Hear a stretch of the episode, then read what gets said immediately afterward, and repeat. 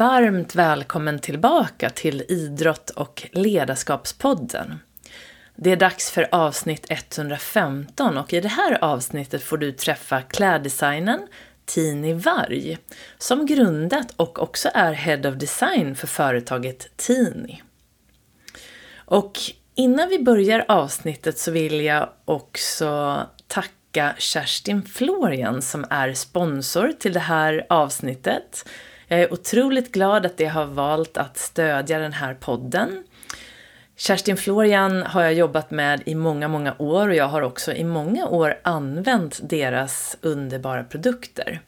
Kerstin Florian är idag det mest välrenommerade hudvårdsmärkena inom spaindustrin och de har en gedigen expertis i både naturliga ingredienser och naturens välgörande resurser. Och väldigt tidigt har de också varit inne på hållbarhet och inre skönhet. Och deras ledord här är att inre hälsa ger yttre skönhet. Ehm, I den här podden nu så har du som lyssnare också fått en väldigt generös rabatt från Kerstin Florian. Du får 15% på hela sortimentet under den här säsongen fram till juni månad. Och då gör du bara så att du går in på kerstinflorian.se och scrollar runt där, ser över produkterna som finns och när du sen är redo att checka ut så använder du den här koden. Jenny med stora bokstäver 15. Och då får du då 15% rabatt. Min egen favorit har alltid varit Calm Mind som är en lavendelolja och som jag använder när jag ska sova, om jag blir nervös inför föreläsningar och liknande. Men jag har också regelbundet använt både schampo, balsam och även hudvårdsprodukter. Och vill du ha lite mer specifik hjälp kring produkter och vad som passar dig så kan du också kontakta dem via då deras hemsida kerstinflorian.se. Så gå gärna in där och se mer. Men nu är det snart dags för oss att sätta igång dagens avsnitt med Tini Varg. Och eh, Tinis ledord, företaget Tini alltså, är hantverk, essentialism och kärlek. Och i det här avsnittet pratar vi mycket om just modebranschens hållbarhet, hur man gör för att ta bort stressen kring sin garderob och vikten av att verkligen rensa. Vi pratar också mycket om hur dina kläder och det du bär ska göra att just du kommer fram som person och att du kan visa dig precis som du är. Istället för att man kanske gömmer sig bakom kläder ibland. Och jag har själv börjat radikalt rensa i min garderob sedan min träff med Tini. Och eh, hon berättade i efterhand att hon har nio galgar bara i sin garderob. Och jag tänker om hon har nio galgar så kan jag kanske i alla fall närma mig max 15. Så det har jag som en liten mål när jag rensar, att ha luft i min garderob så att jag genom att rensa där också känner att jag även faktiskt blir lite friare i mitt sinne. Så varmt välkommen nu till ett ljuvligt samtal med Tini Varg och jag hoppas att du blir lika inspirerad som jag blev. Så luta dig nu tillbaka, ta några djupa andetag och nu kör vi!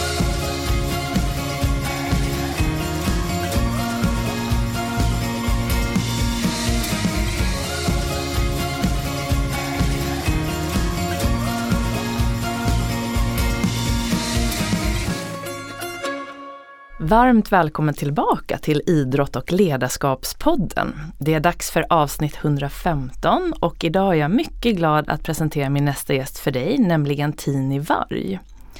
Tini är kläddesigner och Head of Design på hennes egna företag Tini.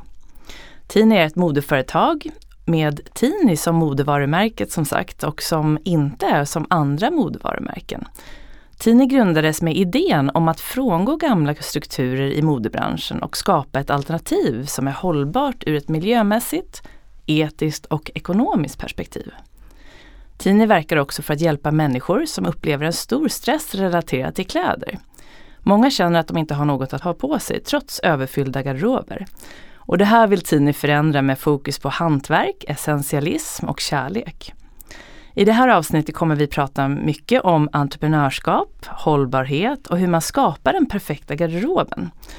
Varmt välkommen hit Tini! Tack så jättemycket! Vilken fin presentation också! Ja, bra. Är det något du vill lägga till i den här presentationen? Nej, jag tror inte det. Det kommer säkert läggas till under tiden har jag ja, eller hur? känsla av. Jättebra. Mm. Varmt välkommen hit verkligen. Tack så mycket.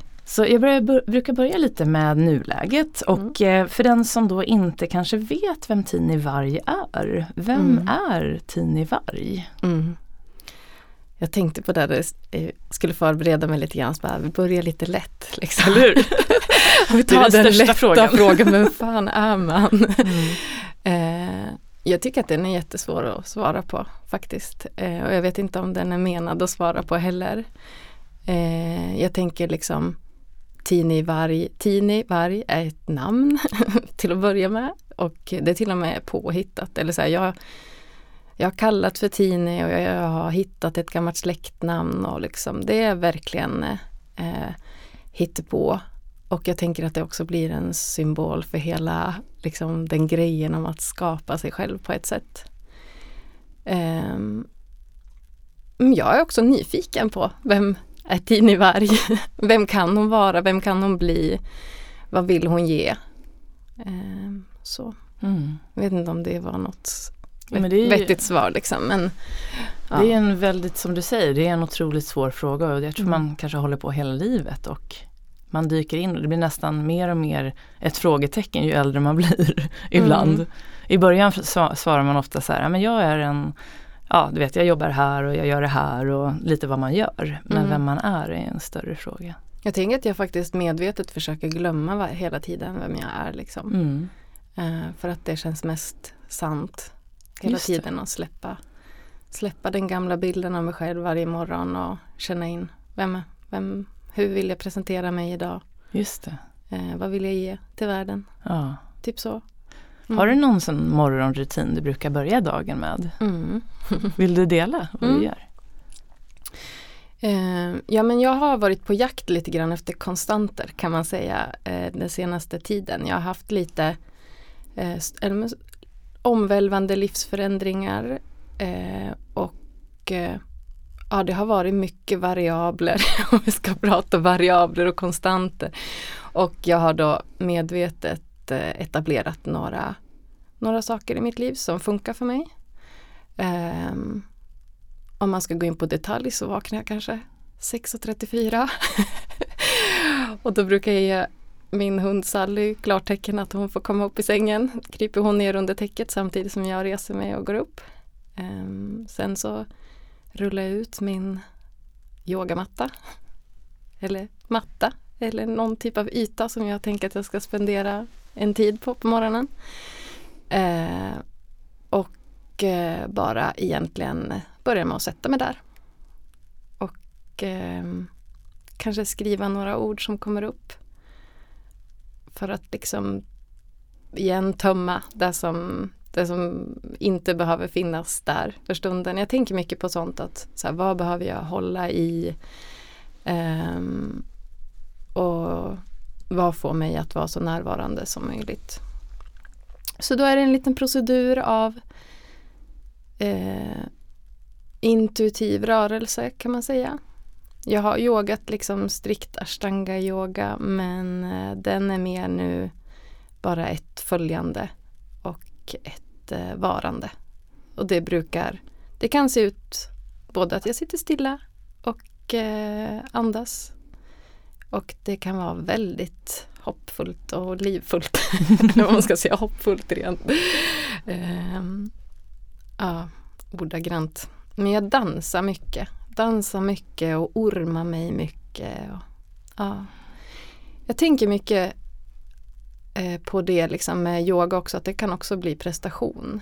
Och jag tror att jag jobbar väldigt mycket med att frångå prestation och vara i någon typ av undersökande och nyfikenhet istället. Eh, jag tänker också att man ofta tänker så här, jag måste röra mig så, den vinkeln ut där och pressa där och gör så här. Och att det enda man då liksom innan man då har kommit in i det där väldigt djupt så är det väldigt mycket liksom som man ska hålla ordning på. Eh, och om man ska vara ärlig så jag tror att man ska släppa ordningen kanske lite också känna lite mer istället. För jag tror sällan att man skadar sig om man är väldigt närvarande och eh, mjuk mot sig själv och snäll mot sig själv samtidigt som man utforskar rörelsen. Och då behöver man kanske inte hålla så noga koll på vilka exakta vinklar som eh, är hälsosamma eller så utan jag tänker att man känner Ibland får jag sällskap av Sally på morgonen och liksom hon sträcker sig också. Det är ingen som har talat om för henne hur hon ska sträcka på sig så jag tänker också så att djuret, djuret Tini Varg vaknar på morgonen. Ja. det djuret har nog inget namn i och för sig. Mm. Bla bla bla. Ja, men alltså det låter fantastiskt. Det är nog väldigt viktigt det där att varje dag är ju en ny dag man är ju mm. på något sätt annorlunda varje dag man vaknar. Och att börja på det sättet och att landa lite grann så får du ju en väldigt fin start på den dagen som att man börjar om. Mm. På nytt på något sätt. Och det som känns som att man vill få ut kan ju då komma ut i rörelser. Kroppen älskar ju att röra på sig. Mm. Men ibland är det kanske stillheten. Mm. Hur länge tar det här ungefär? Liksom, hur, har alltså, du någon speciell tid som du lägger ner eller får det bli lite som det blir? Eller? Ja, det får bli lite som det blir faktiskt. Ja. Sen har jag en liten, eh, kanske lite ovanlig procedur som är att jag filmar nästan varje gång jag rör mig och tittar på det efteråt. Det har varit en jätteviktig del av, av processen också. Det är liksom som ett lager av att observera sig själv tänker jag. Man gör ju mycket det liksom, eller tänker mycket så under meditation. Och för Just mig har det också blivit alltså också rent visuellt eh, observera mig.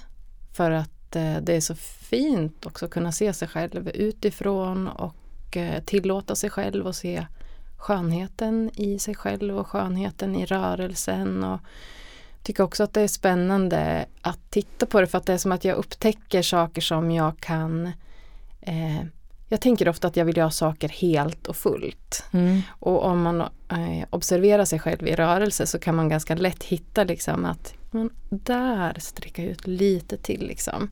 Och om man ser det så är det liksom som att man gör det igen och man eh, Ja men det, för mig har det varit som en dubbel dubbel eh, stund liksom. Ja. Att jag också gör det rent mentalt samtidigt som jag tittar på det.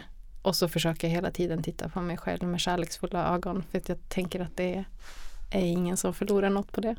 Nej men precis, för det kan ju lätt bli prestation när man tittar mm. på sig själv utifrån att det blir, åh nej nu kanske jag känner att jag är lite tjock där. Om man mm. nu tänker många, jag tror både killar och tjejer, att det blir lite ytligt när man ser sig själv utifrån apropå sociala medier och man ska, mm. ja, hur känner du att du, är det att du använder den där kärleksfulla blicken när du ser på dig så att du kan hålla dig där så att du inte glider in i prestation så att säga?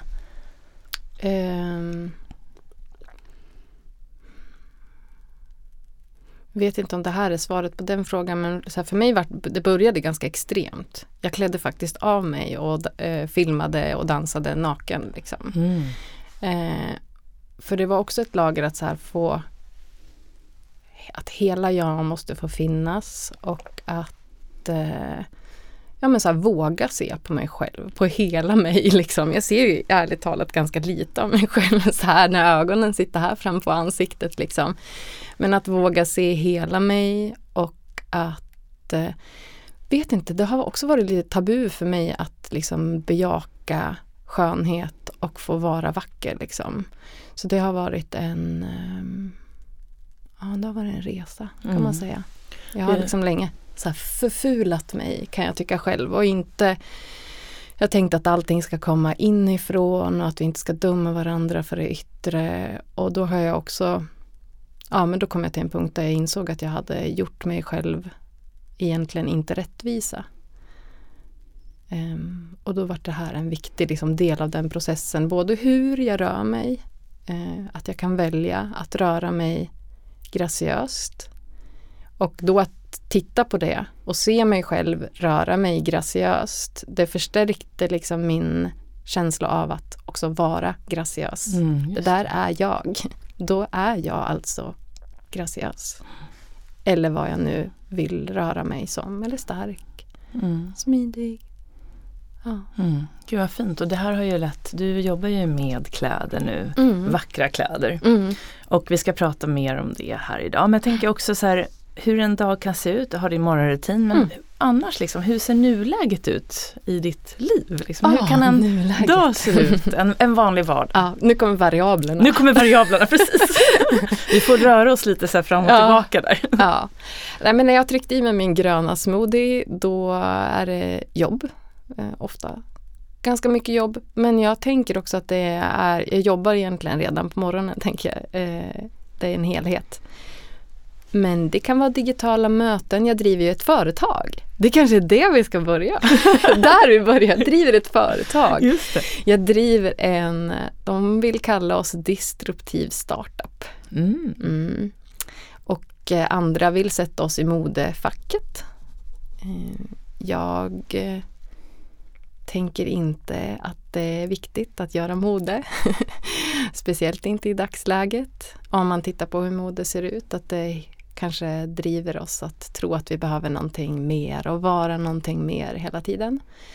Eh, och på bekostnad då av många som sitter och jobbar hårt i andra länder betalar ett högt pris både med sin hälsa och sin omgivning som eh, smutsas ner av oss för att vi inte har något att ta på oss.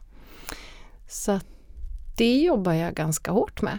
Mm. Att få människor att uppleva att de har allt de behöver så att de inte kan jaga på grund av, eller på bekostnad av någon annan. Just det. Det är grunden i vad jag gör. Mm. Och sen krävs det lite olika handlingar då för att komma fram till hur man gör det på bästa sätt.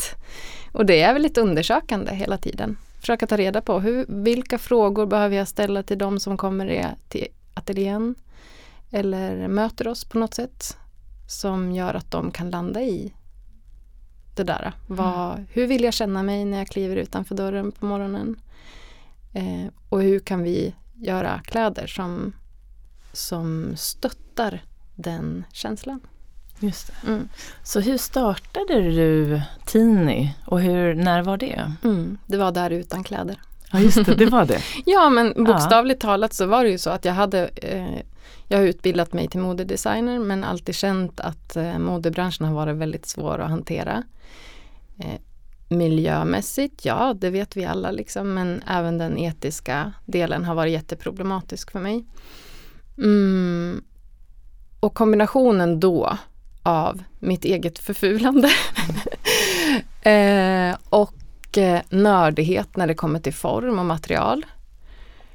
Det gjorde att jag aldrig hittade någonting som, som jag trivdes i. Något som jag ville ta på mig överhuvudtaget. Jag kunde hitta någon design, någon byxa som stämde ganska väl överens med vad jag sökte men då kanske det var 25% akryl i den och då kunde jag liksom inte köpa den. Så jag gick därifrån tomhänt varje gång och sen mötte jag Johanna. Det är ju liksom den eh, stora, um, vad ska man säga? Ja men det förändrade allt.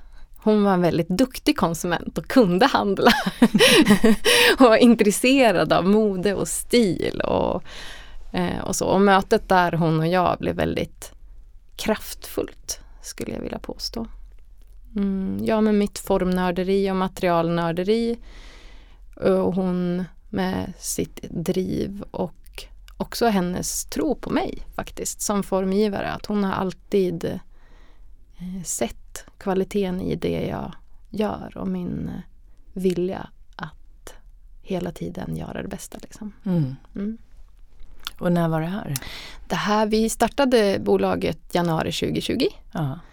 Mm, Men då hade ju lite av den här resan pågått innan också kan man säga. Just Mm. det. Men det vi gjorde då det var att vi tog fram tre plagg egentligen så att eh, jag ens skulle ha något liksom som funkade och också som hjälpte mig i den stunden att känna mig allt som jag ville känna mig som var vart lite mina konstanter som jag kunde förlita mig på. Eh, och så hade vi en skräddare i Hudiksvall som sydde upp de här och vi insåg ju i den stunden då att vi faktiskt också hade en skalbar och hållbar affärsmodell. Vi hade de här mönstren, vi hade några rullartyg, vi hade en skräddare och vi hade så jag brukar säga det när folk pratar om vår målgrupp. Vi hade random damer i Hudiksvall som behövde byxor som satt bra. Liksom. Och det var där det började egentligen. Att det var vart efterfrågan på de här personanpassade skräddarsydda plaggen. Många ville gynna det, hantverk, det lokala hantverket, ha kläder i hög kvalitet och som passade bra. Och eh, ja, så där började resan och så kom det faktiskt en privat investerare och ville investera i bolaget och där tog det fart och vi började liksom tweaka i den här affärsmodellen och försöka hitta de bästa vägarna. Mm.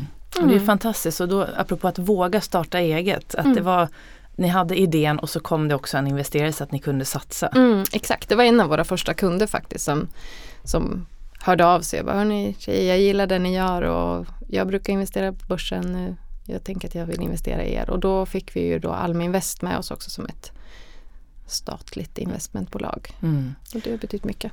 Det är fantastiskt och jag mm. fick ju er rekommenderade av min egen coach då mm. och eh, det var ju fantastiskt. Så direkt när jag gick in på er hemsida tini.se så tänkte jag är ju också entreprenör, driver eget och hade liksom saknat också den här, eh, liksom, vad ska man säga, sättet att uttrycka mig. Så jag rör mig i lite olika branscher mm. och det, jag har haft lite svårt att hitta min stil om man säger så. Ibland blir det väldigt mycket idrott, ibland blir det väldigt mycket business. Och, och när jag såg er då kände jag att det här kan ju nog bli någonting som får ihop allt det här. Så att ni lyckades verkligen fånga mitt intresse också på grund av det era värdeord. Ni skriver liksom eh, en del också om hållbarhet men mm. annat det här med att det ska vara hantverket med kärlek, essentialism. Mm. Så hur kom du fram till, jag tänkte mycket på just de här värdeorden. Jag mm. lockades också väldigt mycket av kärlek. Det är någonting mm. som jag tror jag jobbar mycket med heart-based leadership men en del det kommer liksom mer att man vågar prata om kärlek i hur man mm. uttrycker sig också i affärsvärlden. Mm. Hur kom ni fram till de värdeorden? Eh, jo men vi har gjort ett ett jättestort varumärkesarbete där vi har pratat om dels våra, våra personliga resor och vad vi vill med bolaget och så. Eh, och det är en otroligt viktig del, är kärlek. Jag tänker att det mesta vi gör som människor är uttryck för att vi eh, vill känna oss älskade och sedda. Mm. Mm. Och hur kan vi som företag stötta människor i det snarare än att känna sig otillräckliga. Så det har varit en jätteviktig del att, och också som vi vill ska som genomsyra hela bolaget. Eh, jag brukar tänka att jag vill att om någon kommer in i ett rum med ett tiniplagg så vill jag att man ska se, jag tänka wow vilken människa. det finns något sånt gammalt citat, jag vet inte vem det är, Louis Vuitton någon, någon fancy fashion person som eh, sa så här, ah, då ska man tänka på vilken vacker klänning hon har. Sen när man går ut genom rummet ska man tänka vilken vacker, fantastisk person. Men jag önskar verkligen att vi kan börja se varandra direkt istället. Och min uppfattning är att då behöver kläderna vara väldigt bra om de inte ska ta uppmärksamhet ifrån personen. Mm. Just ja. det. Så det är liksom hjälpa oss att se varandra med kärlek. Mm. Det var precis det där jag tänkte på som mm. vi pratade om när jag var hos er. För det man får när man kommer till det är att man sitter och pratar en del om mm. så att ni får en liten uppfattning om vilken person man är. För att det sen ska bli liksom ett plagg då som passar och det tyckte jag var så fint för då mm. Ni ser ju människan till att börja med och vill verkligen veta och då, då känner man sig sedd redan där och sen att få plagget sen det blir liksom väldigt häftigt. Och sen jag då som jobbar med föreläsningar, jobbar mycket med människor. Jag vill inte att de ska tänka på mina kläder egentligen. Jag vill att de ska lyssna på det jag vill förmedla i form av kunskap ibland eller vad det nu kan vara som, som gör att deras mentala styrka ökar. Mm. Om jag då har liksom fel eller kläder som inte riktigt synkar då kan det bli att de nästan kanske tar över ibland. Så jag gillar verkligen det där. Mm. Det känns väldigt viktigt tänker också, du säger en viktig del där som jag tror, som liksom jag känner känns meningsfull för mig i jobbet. Att just så här, äh, se personen när den kommer in och, innanför dörren, att på riktigt försöka se den, att kanske igen där liksom ta bort mig eller så här, vem är Tini? Liksom, nej, alltså det är inte relevant alls. Det är så lätt att hamna i det där att jag eh, att jag är nervös hur du ska uppfatta mig. Just det. Istället för att jag finns där för att se dig. Jag vill veta något om dig, jag vill fråga dig viktiga saker. Um, och då blir kläderna någon typ av manifestation. Om vi har haft ett samtal, eh, det blir ett bevis på att jag har lyssnat på dig.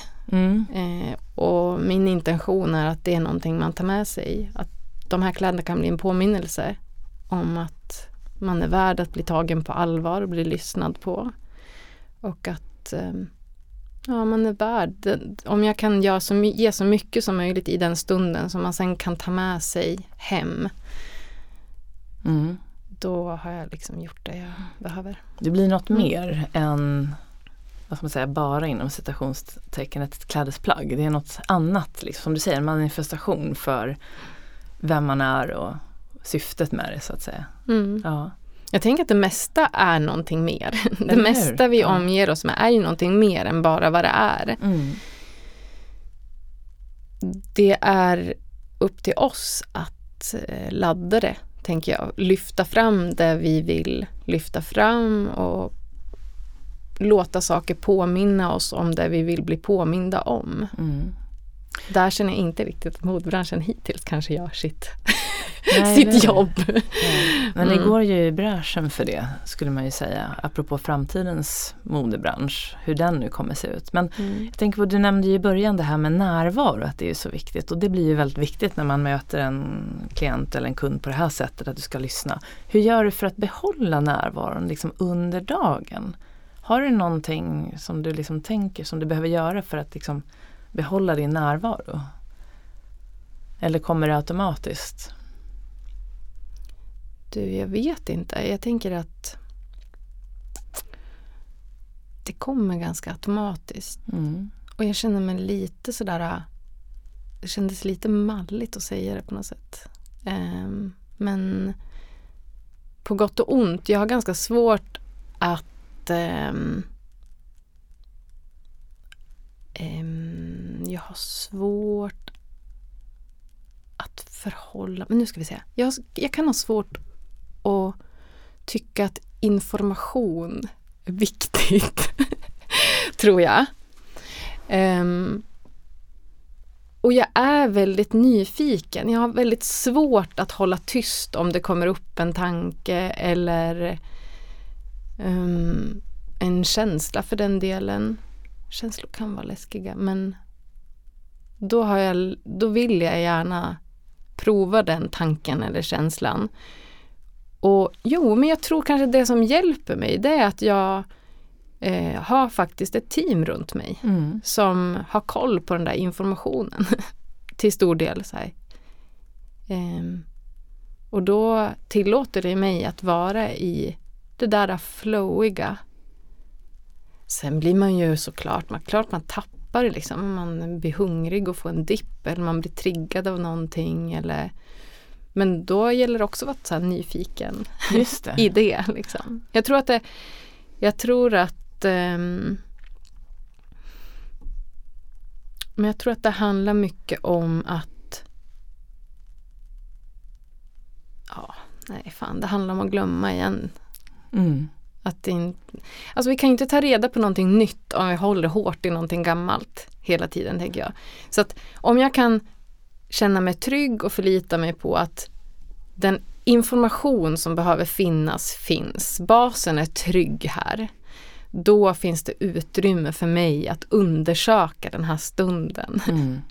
Och också igen kanske försöka att maximera stunden på något sätt. På samma sätt som jag maximerar rörelsen när jag rör mig så vill jag liksom ta reda på så mycket som möjligt som den här stunden innehåller.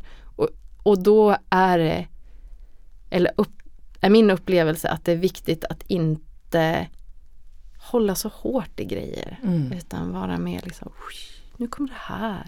Nu tänker jag det här. Nu dyker det här upp hos mig. Så coolt. Eh, Mm. och, och det, när, det, när man upplever också att det värdesätts av människor runt en. Då, då kan man liksom, tillåts man att vara sitt fulla jag. Där tror jag också att där kärleken eh, kommer in igen. Att både ha någon typ av grundbas som man vet att så här, det här kan jag lita på, kan landa i det här. Jag hade liksom en sån stund i livet då jag upplevde att allt gick åt helvete.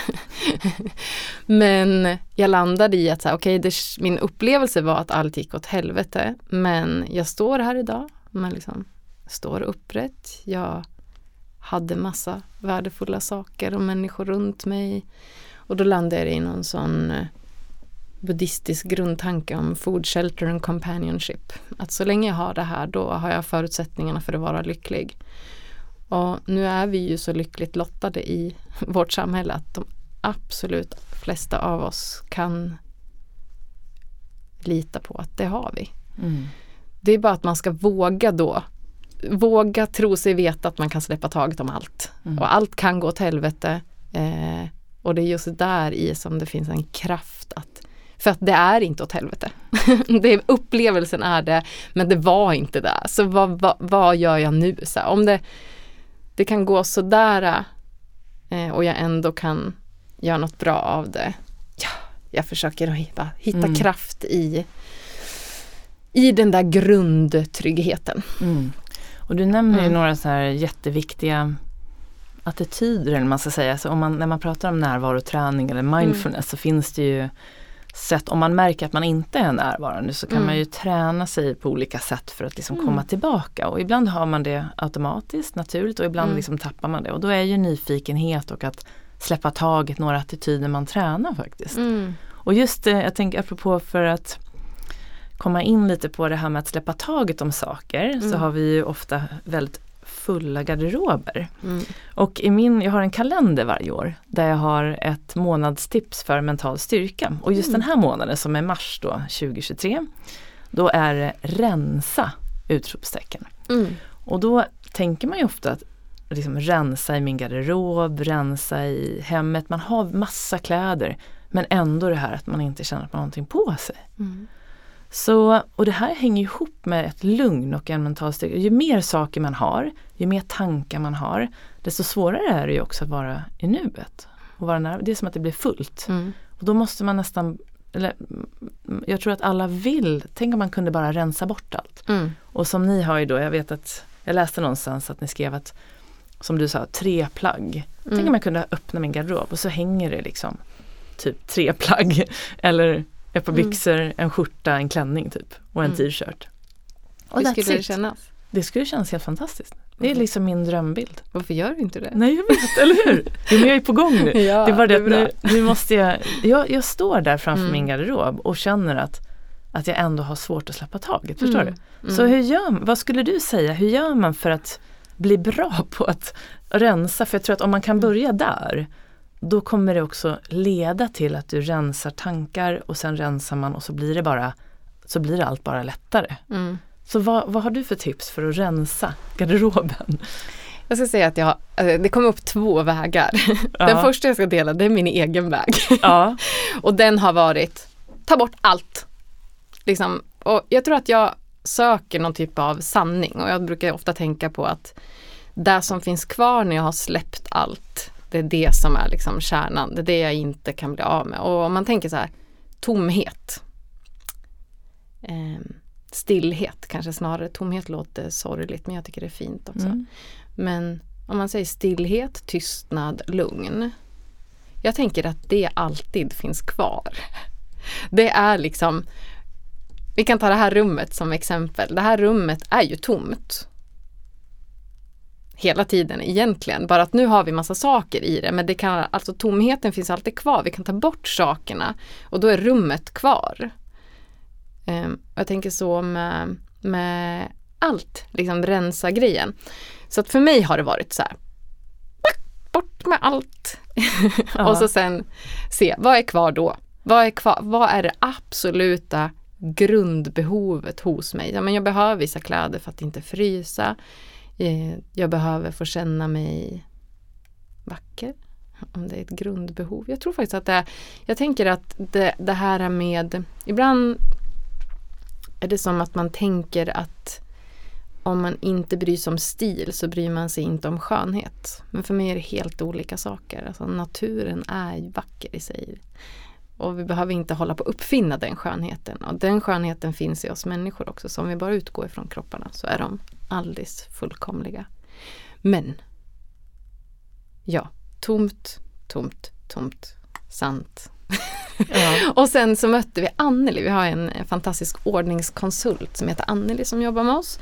Eh, och hon är svinbra på att rensa garderober. Hon brukar prata om eh, hur man kan kategorisera olika grejer. Så man går in i sin garderob och så tittar man på de här kläderna man har. Vissa kläder kanske inte egentligen representerar kläder i garderoben. De kanske rep- representerar minnen. Just det. Ehm, och då kanske de kan få vara minnen. Då kanske de kan få lägga sig i en låda och flytta upp på vinden. För de kanske egentligen inte hör hemma i garderoben. Där du har dina kläder som du ska ha på kroppen. Ja, så får du känna fantastiskt. Så det, eh, det är väl mitt andra tips. Och jag brukar skämta om det. Alltså, hade Anneli kommit in i mitt liv tidigare så hade vi inte haft det här varumärket. För då hade jag inte behövt rensat bort. Men jag, jag tror fortfarande, jag tycker fortfarande om att vara radikal i släppa taget. Just det. Så gjorde du så rent fysiskt att du bara tog bort allt? Alltså Ja. till att, börja, att du bara tog bort det och så plockade du tillbaka det som du verkligen Alltså jag vet Kände inte vart jag ska behövde. börja riktigt nu men jag levde i princip i en ryggsäck eller i två pappkassar i några år. Liksom. Och jag hade också inte riktigt någon plats som var, kändes som ett hem kanske. Ehm, så det var också ett bortrensande. Jag behövde liksom bryta byta kontext. Bryta eller byta, jag vet inte vilket ord som, som är bäst egentligen. Jag behövde vara utan kontext så mycket som möjligt för att känna mig fri att ja, att vara vem som helst liksom. Mm. Eller vara, jag vet inte, ja, men vara så sann som möjligt tror Just jag. det. Då behövde jag få bort så mycket som möjligt av mina egna gamla idéer och andras gamla idéer. Um, så att ja, i princip. Och nu har, alltså faktiskt jag har snott ett par byxor ifrån ateljén nu för att jag har vanligtvis två byxor som jag använder. Båda fan gått hål i rumpan. det är ingen bra reklam för mig men jag har använt dem mycket, tro mig. Så de är inne på lagning och då bara okej, vad gör jag nu? men då, har- ja, det Ja, men gud, vad bra. Reservbyxor. Ja, vad var frågan? Nej men vet du vad jag tänker på? bort mig. Nej, det här med att Mm. släppa taget Mm. och att du gjorde så att du radikalt tog bort allt. Liksom. Mm. Och då, jag tänker på, det finns en bok. Jag tog inte bort mina barn. Nej men det, de, De var var det enda, Ja. liksom, känner. Eller enda, Ja. finns mer? Ja, Nej, men ja, de, de har följt med med pappkassarna och barnen. ja just det, ja men gud vad bra. Ryggsäcken. ja. Men vet du vem jag Mm. tänker på när jag hör dig? Det Nej. finns en bok som heter Munken som sålde sin Ferrari. Mm. Och det är Robin Sharma som har skrivit den. Det är en väldigt välsåld bok, flera miljontals ex liksom och fortfarande idag. Och det handlar om en advokat, en stjärnadvokat, han får en hjärtinfarkt, en kris. Och läkaren säger i princip att ja, nu får du välja. Du kan gå tillbaka och jobba men det är inte, då kommer du förmodligen inte överleva. Mm. Eller så gör en radikal förändring. Mm. Och då gjorde han så och därav det här att han sålde sin röda Ferrari. Mm. Och så tar han bara en typ ryggsäck och åker till Indien och så möter han ett, ett munk ehm, folk kan man säga, apropå Mm. buddhism där. Och så får han lära sig deras sätt att leva på ett villkor att han sprider det här tillbaka då till västvärlden. Ja. Jag tänker att Ferrarin blir ju en väldigt bra symbol eh, för någonting som man trodde skulle ge en lycka. Eller hur? Ja. Eh, I mitt fall så var det inte en röd Ferrari. Jag hade ett ganska så här alldagligt vanligt liv men jag tänkte att det var det. Så Mm. att jag tänker att det behöver heller inte vara så otroligt eh, vad ska man säga bombastiskt. Mm. Utan jag tror alla vi har så man skapar sig ett liv utifrån vad man tror kommer göra en lycklig och så plötsligt kan man stå där en dag och så bara det här verkar inte vara det liksom. så vad gör jag nu? Och det, för honom var det uppenbarligen Ferrarin. Ja, Jag har men hört talas exakt. om den där boken men jag har faktiskt inte läst den. Den Däremot eh, finns det en eh, bra bok eh, som heter Walden, en snubbe, filosof, som flyttar ut i skogen och eh, säkert jättemånga som vet jättemycket om den. Men det är en väldigt bra saying i den som är He made himself rich by making his wants few. Den tycker jag att man kan Mm. liksom, Vad hette den boken sa du? Valden, Valden med enkel V. W. W. Mm. Valden. Den har jag inte hört talas om. Nej. Spännande. Han heter Thoreau som har skrivit. Ja. Åh, vad spännande. Mm. Men om du skulle se, hur ser din garderob ut nu då? Efter Eh. den där förändringen, vad har du för bas? Liksom, hur ser den ut när man öppnar dörren? Ja. Frågan är om jag ska dra den riktiga storyn eller den storyn jag vill. Nej. Nej men ehm, jag har faktiskt flyttat in i en av garderoberna i hallen. Så jag har en ehm, Ja, är de 60, 50 de här garderoben? Men nu är det inte liksom praktiskt hur garderoben ser ut som du egentligen vill veta utan det är ju såklart kläderna som är i. Men jag tänker nu storlek på garderoben så tycker jag det är Mm. intressant. För jag sover faktiskt i klädskrubben. På golvet, jag vet inte, det hör inte till.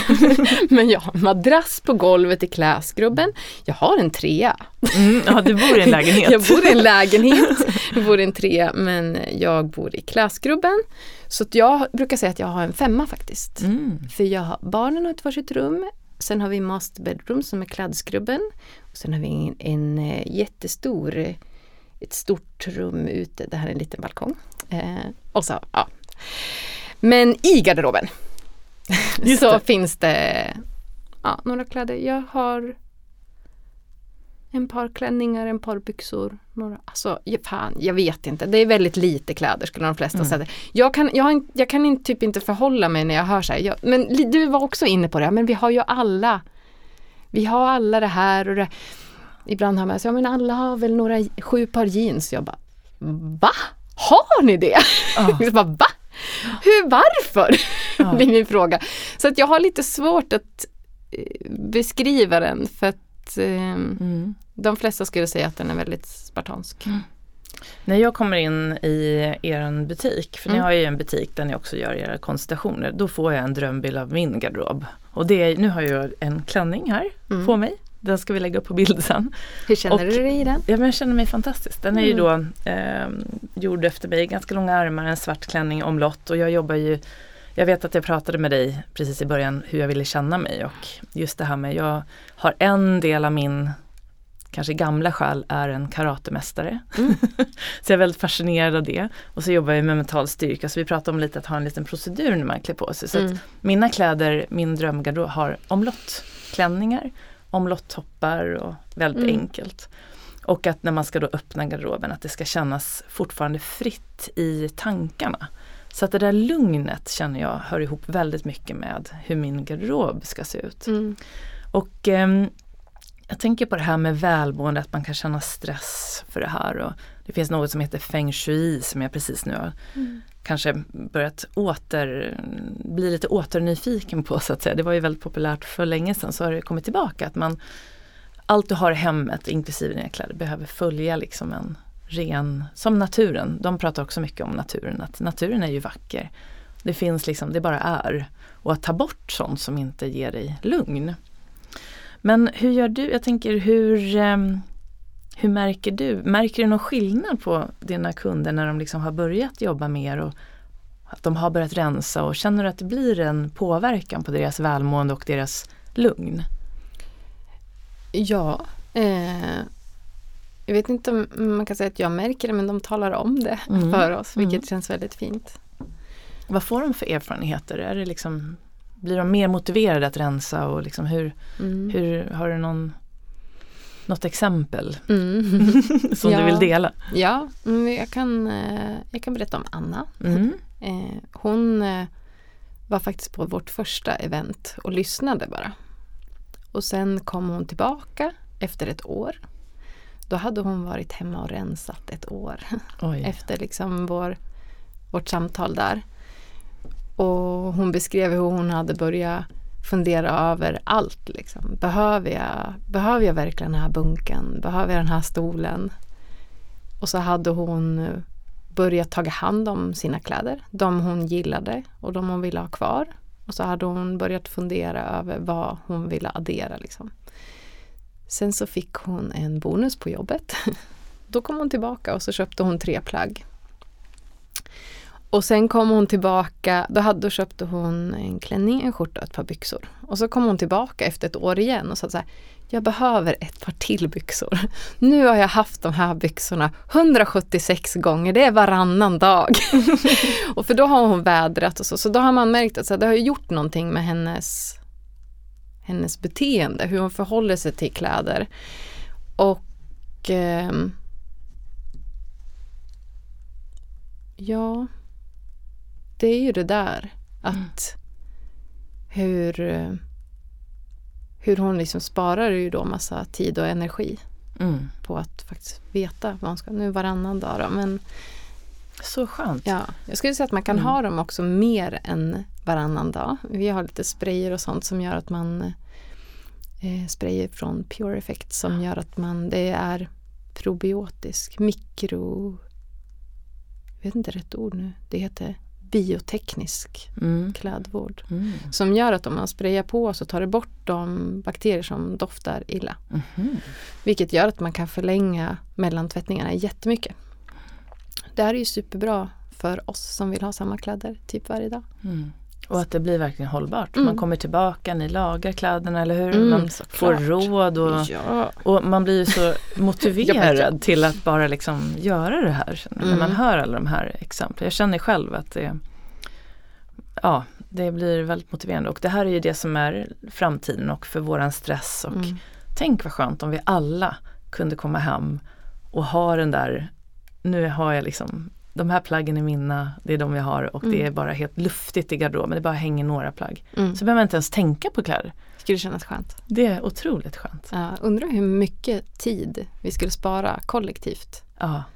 Och mycket energi. Ja. Och vad skulle vi lägga den tiden på istället? Apropå att kunna vara närvarande. Det är en annan möts. kund som sa det. Hon var till oss och skaffade en klänning. Hon bara, jag har länge tänkt jag ska ha en sån här men jag har inte hittat den. Och så fixade hon det. Varför pratar jag så konstigt? Ah, skitsamma. Jag, jag gick in i någon annans roll.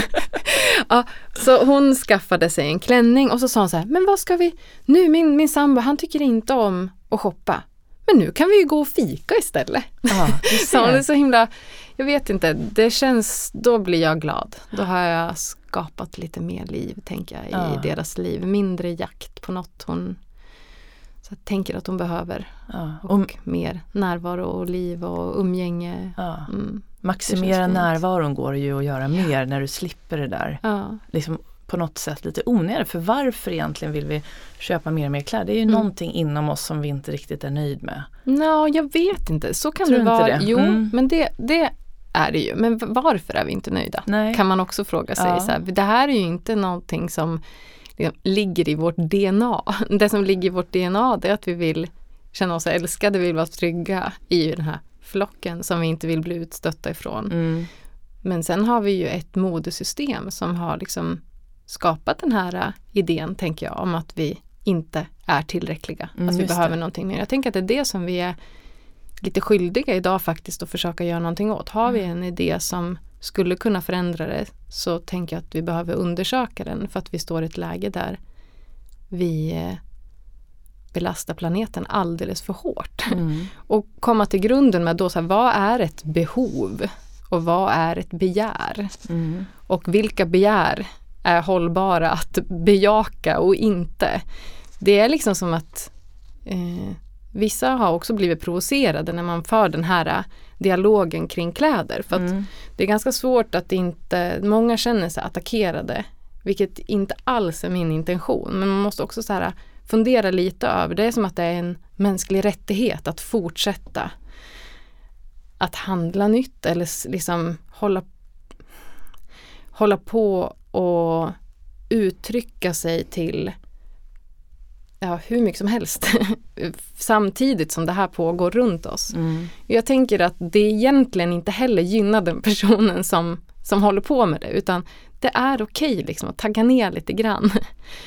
Och det är väl det vi som varumärke jag tänker inte att det är en skyldighet men det är en kan vi skapa en, ett nytt narrativ där vi inte behöver det här och kan skapa då känslan av att man har det man behöver. Vad gör det liksom på personlig nivå och på planetär nivå Mm. i förlängningen? Det tycker jag eh, känns eh, meningsfullt att undersöka. Jag har en sak om, du pratar om, om vår, jag tänker lite grann hur vi gör med kläderna och du Mm. pratar om man kan komma tillbaka och så Ja, ta hand om. Mm. Vi tänker ju lite grann på kläderna som, som man kanske tänker om bilmodeller eller så. Att man, vi har vårt fasta designsystem och utifrån det har vi tagit fram några grundmodeller. Och har man ett sånt plagg då blir man välkommen tillbaka till ateljén för att se över sitt plagg en gång per år. Mhm. Vilket gör att man kan se så här, har det slitits någonstans? Då kan vi förbättra vår grundprodukt redan från början. Och man, vi kan säkerställa att den här personen kan använda sitt plagg eh, länge. Just det. Mm, vilket är bra. Man tänker ju för där också tänker jag om man tänker stil och vi får ofta frågor så här, ja, men ett foder som man kan, det kanske skulle vara ett färgat foder eller hur ska jag styla dem? Vi bara, "Åh, fast nej det behöver inte vara något färgat foder, det är okej liksom utan det. Mm, just det. Eh, och om du har en bil så byter du, om blinkersen går sönder byter du, du sätter dit en ny blinkers Mm. för att den ska kunna blinka. Liksom. Mm, för det är funktionen. Men med kläder tänker du att du måste variera. Mm. Eh, och det tänker vi är ganska mycket en, eh, ett kulturellt skapat behov av människor. Och Mm. då kultur är skapad av människor så kan vi skapa en ny kultur som är mer hållbar. För allt och alla så Mm. vore det ju fördelaktigt. Men verkligen. Men hur gör du för att Mm. behålla fokus? Jag tänker det finns ju massa andra modeföretag Mm. och konkurrensen är ju också jättestor inom eran bransch. Precis Mm. som, och hur gör du för att liksom behålla fokus på din vision och eran ert syfte här som vi Mm. pratar som du pratar så fint om. Liksom, är, det någon, är det någonting du, hur gör du liksom för att behålla fokus på det du Mm. vill göra och det du vill förändra? Du tänker jämförelse med Ja andra men precis, i jämförelse med Ja. andra, exakt. Det är lätt att man lockas kanske om någon säger någonting och ja, man kan dras ifrån sin vision kanske. Mm. Speciellt när det kommer då konkurrens och man kanske börjar jämföra sig. Vad gör du för att Mm. behålla fokus så du slipper det där? då. Mm. Eh, först och främst så tänker jag att jämförelsen sker ofta av andra än av mig. Jag har valt att inte jämföra mig med andra men då måste man ofta motivera det valet. Så ibland um, och det försöker jag också att inte fokusera på för det tar ju energi från mitt, eh, min, riktningen jag ska åt. Så det, det är ju att vara, ha ögonen på visionen, tänker jag. Mm. Då blir allt annat ganska sekundärt. Att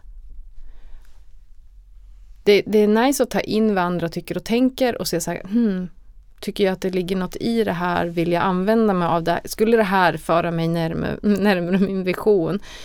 Ehm, eller inte. Och visionen, det är också så här konstigt ord, vision. För mig handlar det så här, vad vill jag ge? Vad vill jag bidra med? Vad är min roll i den här världen? Så här, vilken känsla vill jag kultivera? Ehm, och då är det ganska lätt. Skulle Mm. jag vilja påstå. Mm. Och jag tror också det handlar ganska mycket om ehm, att glömma sig själv. Alltså, och det är också så här, det handlar inte om att glömma sig själv, det handlar om att vara mer eh, i sanningen om sig själv då, eller sanningen. Alltså det blir så himla komplext på ett sätt fast det är så himla enkelt. Men det blir som komplext när man ska förklara, det låter Mm. så luddigt. Men eh, Ja, men jag tror man förstår väldigt tydligt vad du menar och lite Mm. det där som du pratade om i början, att bli tom. Alltså man rensar bort och liksom ungefär, apropå att komma tillbaka till att Mm. rensa bort saker, att ju mer du har en, om du har en vision, eh, någonting som du vill, det här är jag här för, det här vill jag ge tillbaka. mm, Och så påminner du dig om det dagligen kanske. Mm. Och ibland är det starkare och hänger kvar. Ibland Mm. kanske man måste det så här, titta på det och påminna sig lite grann. mm, Och då är det som att det andra blir mindre det blir lättare att hålla fokus och ju mindre du har runt omkring också apropå mm, se på sanningen hos dig själv och Mm. släppa taget om allt annat. Då blir ju den där visionen ännu tydligare på något sätt. mm. Men sen finns det också, ett, jag tänker jag har ett konkret verktyg och det är kroppen. Ehm, Jag tänker mycket att man, att man kan röra sig så som man vill känna sig. Och om man då känner, alltså vi är ju människor och vi interagerar. Om jag känner att någon är kritisk eller ifrågasätter, ehm, då kan det vara skönt att ha vissa saker. Så här, hur kan jag hålla kroppen? Alltså hur skulle jag hålla kroppen om jag kände mig lugn och trygg? Och att jag kände mig accepterad av mm. den här mm. personen. Hur skulle, jag, hur skulle jag sitta här då? Hur skulle jag andas då?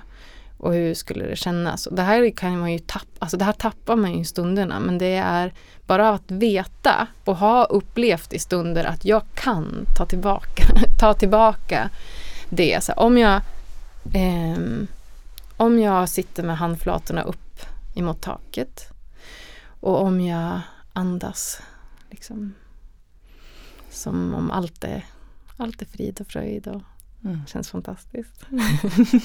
det blir också jätte... Jag är ju lugn hela tiden men nu blir jag mm. ännu lugnare. Ja. Men det hjälper ju jättemycket ja. för det som, då hjälper man ju hjärnan nervsystemet att, att eh, lita på det. Mm. Och det som händer då är ju att det också är det. Mm. Då är ju allt. Mm. Om man förmår att komma tillbaka till sin kärna och till lugnet eh, då är det lugnt. Så himla mm. viktig och just kroppen är ju alltid i nuet också. Mm. Det är det, den kan ju inte vara i framtiden eller dåtid. Så att om man då också riktar fokus till det då kommer mm. man ju också tillbaka till närvaron. Tänk att där är någonting som är jättespännande för det är också med kroppen. Om man, om man förändrar sättet man rör sig på då förändrar man också, eh, jag tänker att jag förändrar min historia lite grann att så här, det sättet jag rörde mig på, det kom för att jag har liksom på olika sätt eh, tagit med mig mina erfarenheter. Men, och det har gjort att jag, och jag kanske, jag läser av människor, jag läser av mina föräldrar från början, så här, hur de rör sig. Och det gör ju också att jag omedvetet tar med mig deras minnen och deras erfarenheter för att jag har läst av hur deras kroppar har påverkats av deras liv och så tar jag med mig det.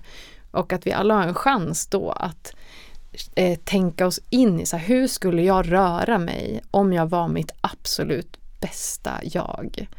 Hur skulle, hur skulle jag liksom föra min kropp och hur skulle jag möta eh, och det hjälper liksom. Det, det känns, det hänger ihop med också det här med att våga liksom vara eh, sitt fulla jag. För det är som att när man håller bröstet upp uppåt och när man håller, som jag sa, så här, armarna utåt, då, då utstrålar man tillit ah. och trygghet. Och det känns, kroppen känner det. Så det, det känns ibland som att det är något man hittar på. Att så här, de um, Nej, det jag vill säga är att jag tänker att det verkligen hänger ihop. Kroppen hänger ihop med sinnet. Och att vi kan då välja medvetet hur jag väljer att hålla min kropp. Även om det är korta, korta stunder. Man kan öva på nya sätt att hålla sin kropp. Mm. Och se vad som händer över tid. Då. Så om jag övar lite mer, mm, kan så här, mm, gör så här. Hur känns det? Och så kan det vara subtila små, små skillnader som till sist liksom bara växer. Gud vad härligt och då känner, tänker jag direkt på, då blir det ännu viktigare vad man har på sig.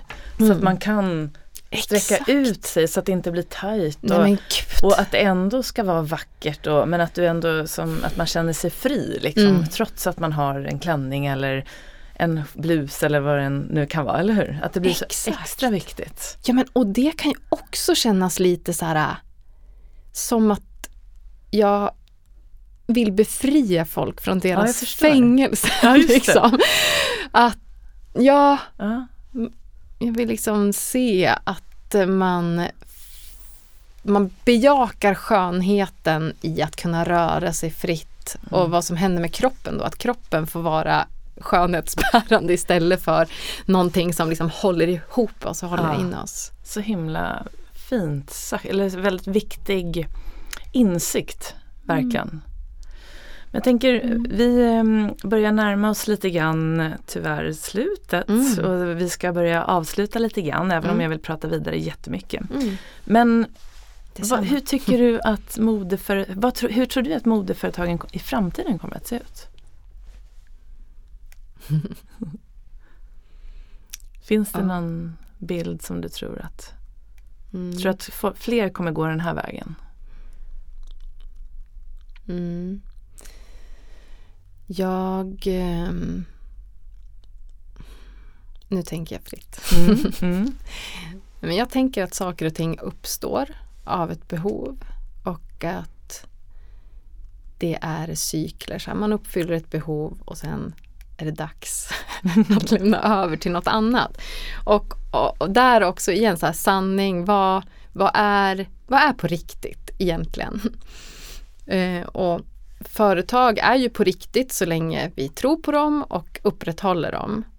Och eh, jag kan ju hoppas att det kommer se helt annorlunda ut eh, framöver. Mm. Både för människors skull, för vår, att alla hittar sin kraft att leva som man vill leva utan att vara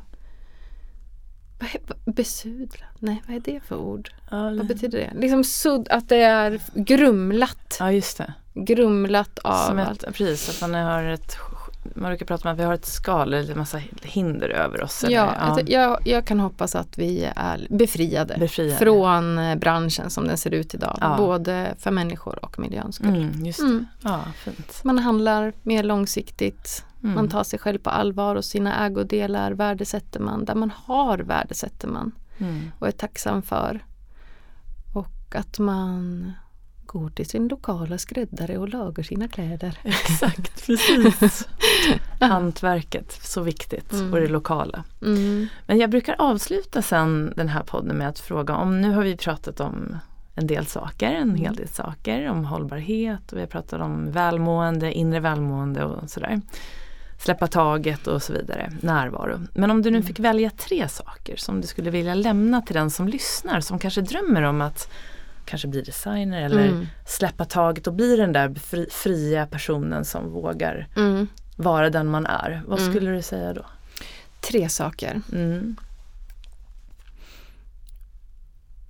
Först ställa sig frågan om Vill jag verkligen det? Känns det meningsfullt? Och eh, sen ställa sig frågan Vad är det som hindrar mig? Och så kommer man komma fram till att det egentligen är inte något som hindrar en. Mm. och då skulle jag ställa frågan, ja, så hur? Just det. Och kanske när också. Ja. Why wait? Mm. Gud så bra. Lev nu liksom. Mm. Alla har ansvar liksom för att ta hand om sitt liv, sin egen upplevelse och vara sitt fulla. Mm inte full, va? sitt, fulla, fulla jag. Sitt fulla potential. ja. ja men, full är något annat. Ja, men så fint. Så himla viktigt eh, samtal, jätteviktiga saker vi pratar om. Är det någonting som du vill lägga till som du känner att vi har missat innan vi börjar avsluta? Säkert tusen saker. Eh, men eh, mest av allt, jag är jag är glad och tacksam att jag får komma hit och att du visar intresse för mina tankar även om de är yviga och så. Att eh, jag känner mig sedd och bekräftad av dig. Det var viktigt, tack. Aha. Och tack snälla för att du kom hit och berättade om dina tankar och ditt företag. Och varmt lycka till!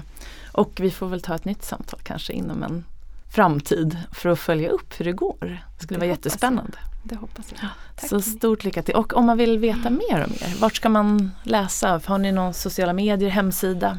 Ja, vi heter du vill dela? Mm. Tini.nordic på Instagram, tini.se på webben.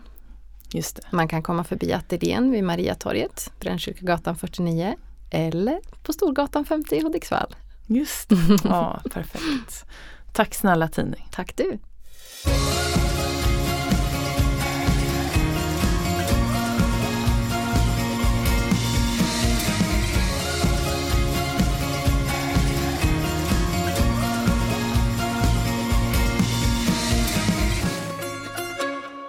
Då har du fått lyssna till mitt samtal med Tini Varg och jag hoppas att du har fått med dig en hel del inspiration och kunskap in i din egen vardag. Kanske blev även du nu inspirerad och motiverad till att rensa hemma. Det är ändå slutet på mars och våren brukar ju vara en sån tid där man vill rensa så jag hoppas att du fick lite inspiration till det. Och vill du då läsa mer om Tini och företaget så gör du det på tini.se. Och deras eh, Instagramkonto då var Tini Nordic. Och jag vill återigen tacka Kerstin Florian som sponsor till det här avsnittet. Glöm inte att gå in på www.kerstinflorian.se Scrolla runt och när du har hittat den produkt du önskar så använder du då den unika koden Jenny15, Jenny med stora bokstäver 15, för att få 15% rabatt på ditt köp. Och du kan använda koden flera gånger och koden är giltig fram till juni månad 2023 som vi är inne på nu. Så med det sagt så önskar jag dig nu en fortsatt skön kväll eller dag och vill du veta mer om vad som händer i min verksamhet går du in på www.jennyhagman.com och följ mig gärna på Instagram för att få regelbundna tips och råd kring mental styrka och inre välmående. Och då heter jag snabela Jenny Hagman. Tack för att du lyssnar och jag hoppas att vi ses här snart igen. Hejdå!